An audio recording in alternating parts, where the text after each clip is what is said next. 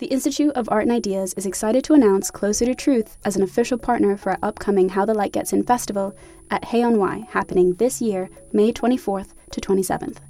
Closer to Truth examines humanity's deepest questions with the world's greatest thinkers, from Nobel laureates and renowned scientists to theologians and best selling authors. For 20 years, Closer to Truth has explored the deep questions of cosmos, consciousness, and meaning. This year, host Robert Lawrence Kuhn journeys to new depths with their Philosophy of Biology season, exploring topics like evolution, race, alien intelligences, sex and gender, and much more. Get early access to full episodes from this brand new season by registering for a free membership at their website, closertotruth.com. Discover the fundamental issues of existence, engage new and diverse ways of thinking, and seek out your own answers with Closer to Truth.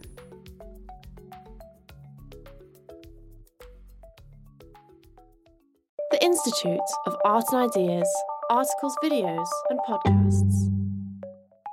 Hello and welcome to Philosophy for Our Times, the podcast that brings you the world's leading thinkers on today's biggest ideas. The perception of reality changes parallel to the movements in the history of mathematics. In this week's episode, author and philosopher Silvia Jonas breaks down the changing relationship between mathematics and philosophy. This mathematical ideal does not only shape our perception of physical reality, but it also shapes the way in which we understand and conceptualize other very fundamental areas of our lives. I'm going to speak um, soon about these different areas ethics, religion, metaphysics, etc. So, how has mathematics informed the history of philosophical thought? How valuable is mathematical logic?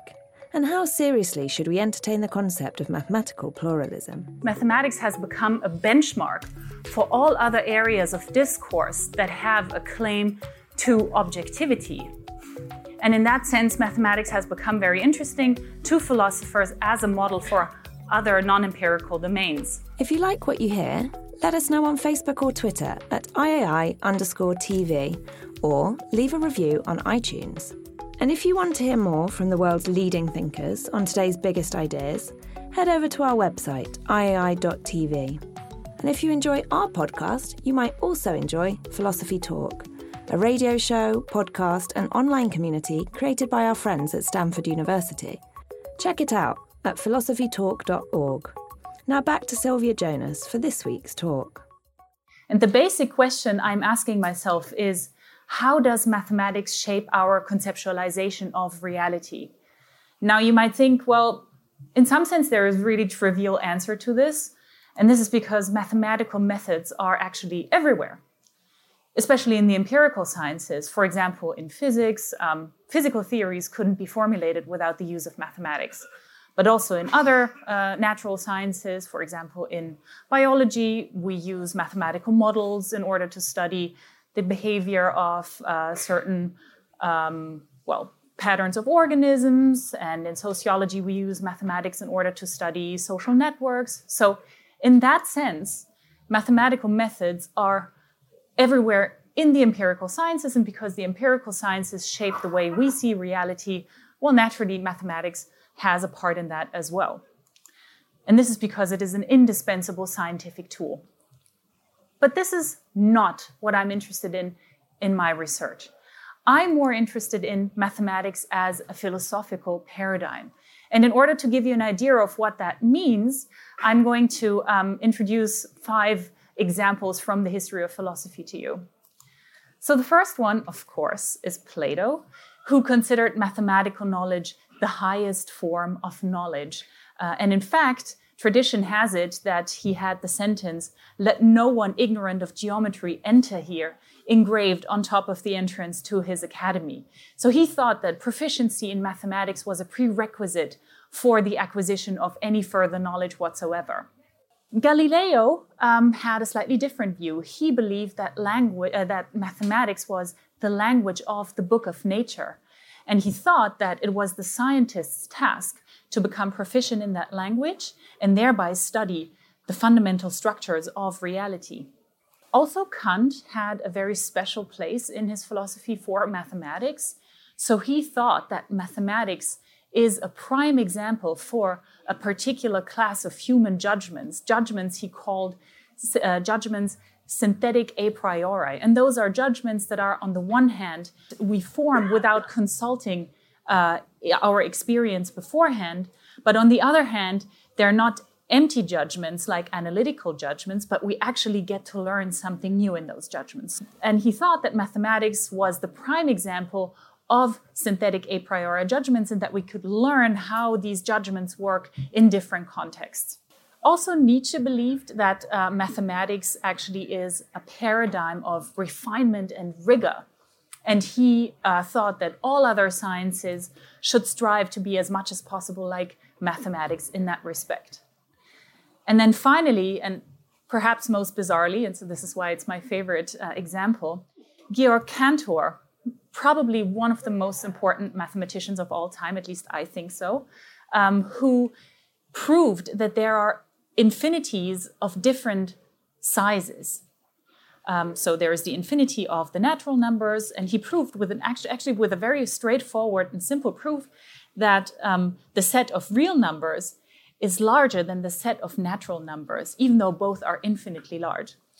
And so he in, he called these number these sizes of infinities transfinite numbers and the idea of an absolute infinite he thought was a manifestation of god so cantor actually found something divine in mathematics in order to give you a, a, slightly better picture of what fascinates me about this i'm going to say a few words about the relationship between mathematics and the empirical sciences and how this relationship has evolved over time. And again, I'm going to start in ancient Greece. And so for the ancient Greeks, I'm talking now about Plato, the Pythagoreans, and most, most of all, of course, Euclid, um, mathematics was above all. It was where the, it was the only source of true knowledge, uh, of absolutely certain knowledge. Whereas our beliefs about the empirical world were considered to be mere opinions. Why? because the empirical world is constantly in flux, it's constantly changing. And so he thought, well, it's impossible to have certain knowledge about something that is ever changing. So what we see here is that mathematics is the sort of the kind of knowledge above all, and the empirical world is something we can have opinions about but not really know anything about. A very, very distinct separation between the two realms. Now, this picture changed dramatically during the times of the scientific revolution, many centuries later, when empirical sciences really started to blossom and the exploration of the empirical world started to become more and more systematic. So now we've arrived at a picture where mathematics, as I mentioned earlier, was considered the language of the book of nature. And the task of the scientist was considered to, uh, well, learn the language and figure out the, the basic laws according to which the universe is structured. And these laws were thought to be mathematical laws. So by putting mathematical laws in relation to our observations, um, we, the scientist was supposed to understand the fundamental truths of reality. This picture changed again uh, in the 19th century, the time we now call empiricism.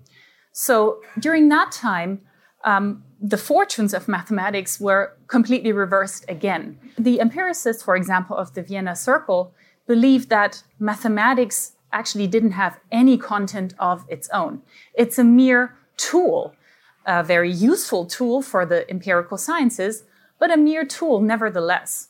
And the only source of certain, well grounded knowledge was considered to be uh, the empirical sciences.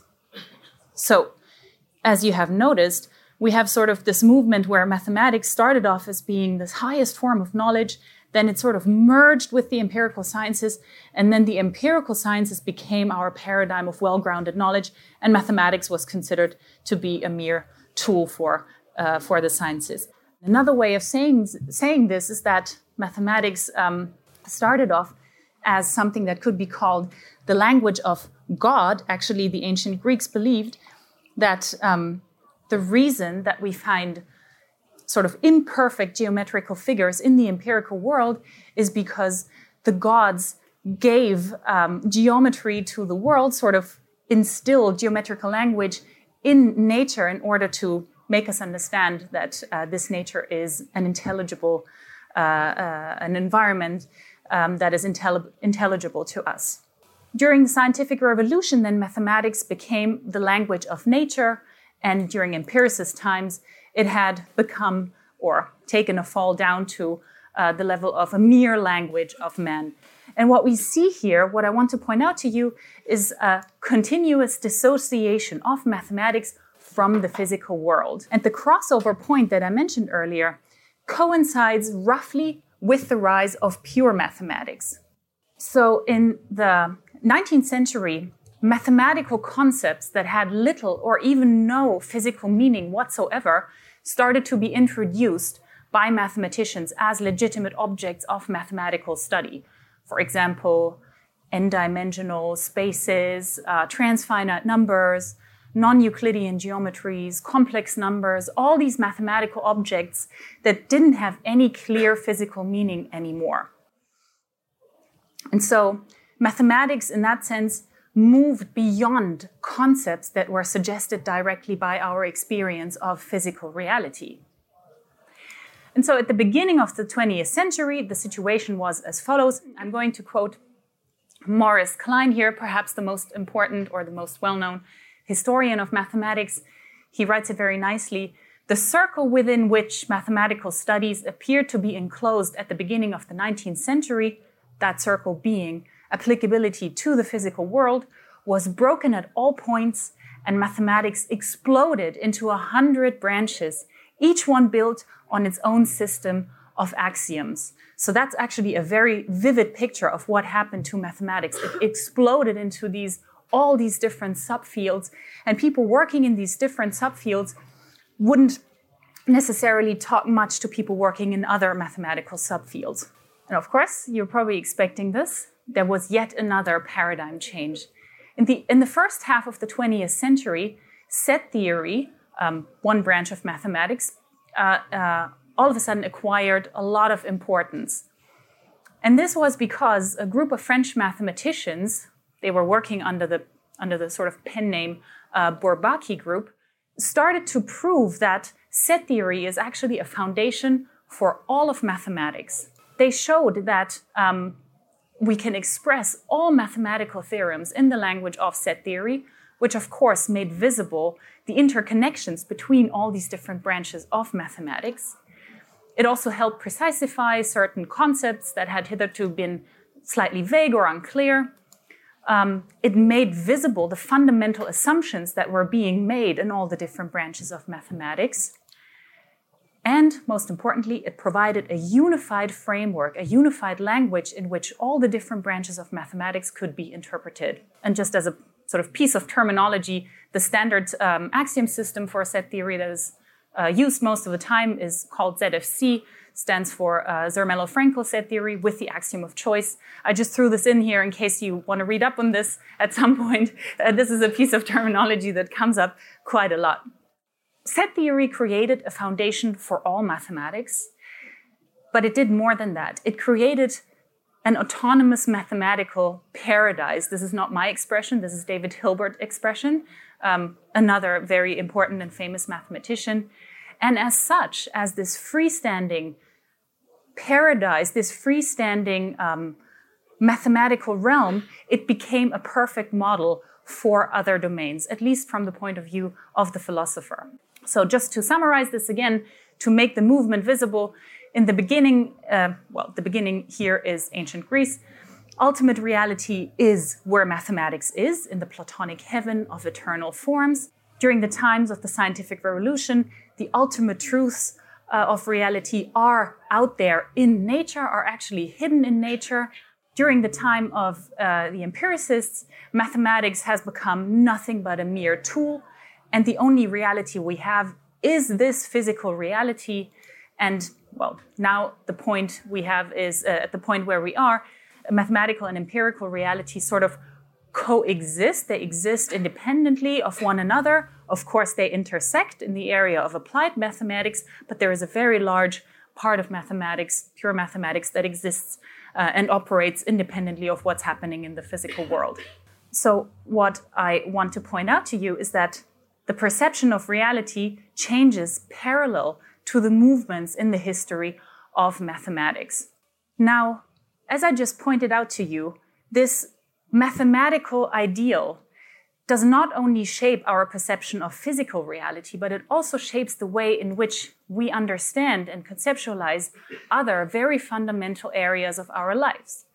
I'm going to speak um, soon about these different areas ethics, religion, metaphysics, etc. But before that, I want to say, I want to just um, summarize what the mathematical, what the properties of this mathematical ideal are. First of all, it is an ideal because mathematical truths are arguably indisputably certain. Mathematical knowledge gives us 100% certainty. Mathematical statements have objective and determinate truth values. So, what we have here is an ideal of a unified, contradiction free whole, um, as it were, if you want to put it slightly metaphorically, the idea of one unified, beautiful truth. And so, in that sense, mathematics has become a benchmark for all other areas of discourse that have a claim to objectivity. And in that sense, mathematics has become very interesting to philosophers as a model for other non empirical domains.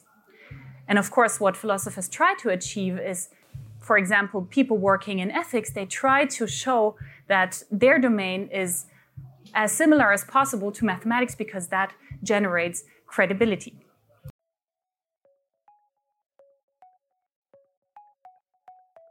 Do you want to hear more from the world's leading thinkers? If the answer to that question is yes, subscribe to iai.tv for unlimited access to thousands of debates, talks, articles, academy courses, and live events. Are you bored of the surface level news, politics, sports, and entertainment coverage on your newsfeed? Go deeper. Get the philosophy behind the news and get the latest big ideas from the world's leading thinkers on subjects at the core of the human condition, life, the universe, and everything in between. It's free for the first month, and there's no commitment to pay, so subscribe now to understand the world beyond the surface level. So, okay, how does that actually work? I said that philosophers think that they can uh, draw interesting inferences from comparing mathematics to these other domains ethics, logic, metaphysics, religion, even. And you might think, well, what do these domains have in common with one another? Well, look at the statements of these domains. For example, in maths, we have statements like 2 plus 2 equals 4. In ethics, a statement like torturing babies for fun is wrong. In logic, a statement like if P and if, if P then Q, then Q, modus ponens. In metaphysics, we say stuff like um, there could be purple pigs. And uh, in religion, we say things like, well, if you're religious, God created the universe. In terms of their actual content, these statements don't have anything in common, of course. They talk about very, very different things. But from a philosophical point of view, they are related. And the reason is that, first of all, they make reference to non empirical entities, by which I mean um, entities that are beyond the grasp of empirical investigation. So, for example, numbers, um, values or norms, reasons, moral properties, propositions, possible worlds, all these things are things we cannot investigate with our traditional means of empirical science. And so I, I, I dare to say that many of us think that these sentences, in addition to referring to weird entities, are true, are objectively true. Perhaps not the last one, that's debatable, but uh, certainly many of us would intuitively at least say that these statements are true. So that's a different way of saying that many of us are realists about these domains. Now, what does that mean to be a realist? First of all, it means that we're in some sense committed to their being non empirical entities like numbers, for example, or moral entities like values, etc. It also means that we believe in statements in those domains having objective truth values. It means that we believe that the truths of those domains are not reducible to truths about something else. So, for example, it means that ethical truths are not really truths about something empirical, but rather truths about a specifically ethical subject matter. And finally, we believe that these truths are actually knowable, that it is possible for us to get to know mathematical, ethical, metaphysical truths, etc. So if you're a realist about these domains, um, and if you're committed to at least some of these claims, then you're also going to face a number of challenges. For example, you're going to have to justify your ontological commitment to these weird entities. You have to give us some positive reason why we should believe in the existence of these entities. You would also have to explain how come that people actually disagree quite radically, especially in uh, about morality, about religious stuff. Um, there seems to be a lot of disagreement out there, and we have to find some reason um, to explain that, some way to explain that. You would also have to um, uh, come up with an answer to objections from dispensability. So, for example, in the case of morality, how come that um, our best scientific theories don't make reference to objective moral entities, but rather explain our having moral beliefs in terms of evolutionary benefits, etc. And finally, you would have to give me a story about epistemic access. If there are these truths out there that are about these non empirical entities, how can we access these truths? Well, certainly not with, our, with one of our five senses, right? Because we're not talking about spatiotemporal objects. So there must be a different way. So I've just listed a number of uh, problems that realists about these different, different domains face. And now, the remarkable thing is that these problems are exactly the same no matter which of the domains we're talking about. But in the case of mathematics, even though these problems have not been answered fully yet, nobody really cares. Nobody would question the validity of mathematics because of the fact that mathematics cannot answer these questions. However, for realism about other domains, these problems are sometimes considered decisive. And this is where philosophers try to use mathematics in order for their positions, in order to argue for their positions. So imagine that you are a moral realist. You want to argue something like, well, there are actual moral truths out there that we can get to know in some way. And when I say that doing XYZ is wrong, I'm not just expressing an emotion, I'm actually uttering a moral truth. So if you want to argue for this, then it might actually be very helpful for you to make a reference to mathematics. Now, how does that work? I'm going to give you one quick example. Um, I'm going to use only quotes so you can see that these are these are, this is an actual debate going on by actual people. So, um, moral anti realists would say stuff like this. This is a quote by Mackie, a very famous one. Radical differences between first order moral judgments make it difficult to treat those judgments as apprehensions of objective truths. So, we have all this disagreement about moral stuff. Therefore, it's really hard to think that there is objective moral stuff out there. Brian Leiter then um, supports the point and argues that persistent disagreement on foundational questions distinguishes moral theory from inquiry in the sciences and mathematics. Here, they even try to draw this contrast between um, disagreement being a big deal in, in morality, but pretty much non existent in mathematics. Leiter then draws the, the conclusion that disagreement about a moral matter X is best explained by there not being any objective fact of the matter about X. Okay, that's pretty bad for moral realism. Now, if you are a moral realist, what would you do? You would probably go back to mathematics and check what the situation is really like, right? So, this is what Justin Clarke-Doane has recently done. He points out that indeed, for core claims in every area of mathematics, from set theory to analysis to arithmetic, there are some who deny those claims. So, what he's been doing, he's been looking at mathematical uh, discourse, and he's actually shown us that there is significant fundamental disagreement in mathematics. And of course, he then goes on to argue that that actually supports the case of moral realism. And you can see how this might go on. This was just one tiny example, but you can see how that sort of reasoning uh, could help us in our reasoning about all these different non empirical domains and all these different issues that arise in these domains issues about ontology, semantics, questions of irreducibility, knowability, etc. I want to raise one question, sort of a wrap up question for this talk. And that question is whether mathematics is really this ideal. And I'm going to read you another quote that I really love. Uh, it's by Geoffrey Hellman and John Bell, two mathematicians. Contrary to the popular misconception of mathematics as a cut and dried body of universally agreed on truths and methods, as soon as one examines the foundations of mathematics, one encounters divergences of viewpoints and failures of communication that can easily remind one of religious schismatic controversy.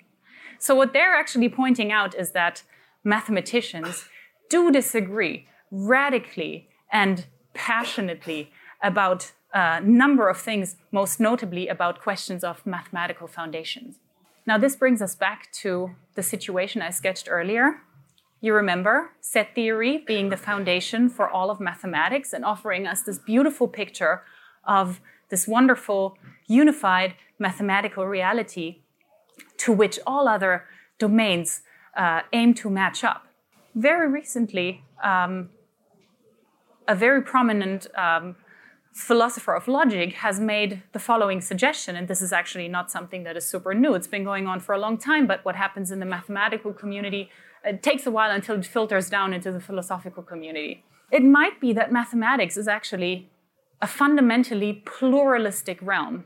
This is an illustration by Joel Hamkins, the famous logician I was referring to earlier. He suggests in a paper from 2012 that the set theoretic universe I was speaking about earlier is, in fact, a set theoretic multiverse. A multiverse uh, in which we have many different concepts of set to which correspond many different set theoretic universes. And what makes this interesting is that we have no uniquely correct answer to all mathematical questions. And what he suggests in his paper is that what we need to do, when I say we, of course, he means mathematicians, is to simply accept this fact, to stop chasing after the uniquely right answer to certain open questions in specifically set theory in the foundations of mathematics, to accept the fact that we cannot answer all these questions uniquely, um, that our intuitions are not sufficient in order to zero in onto one uh, in, onto one intended structure of mathematics, and that that's just it. And so the thought I would like to end this talk with is how will pluralist mathematics shape our conceptualization of reality in the future?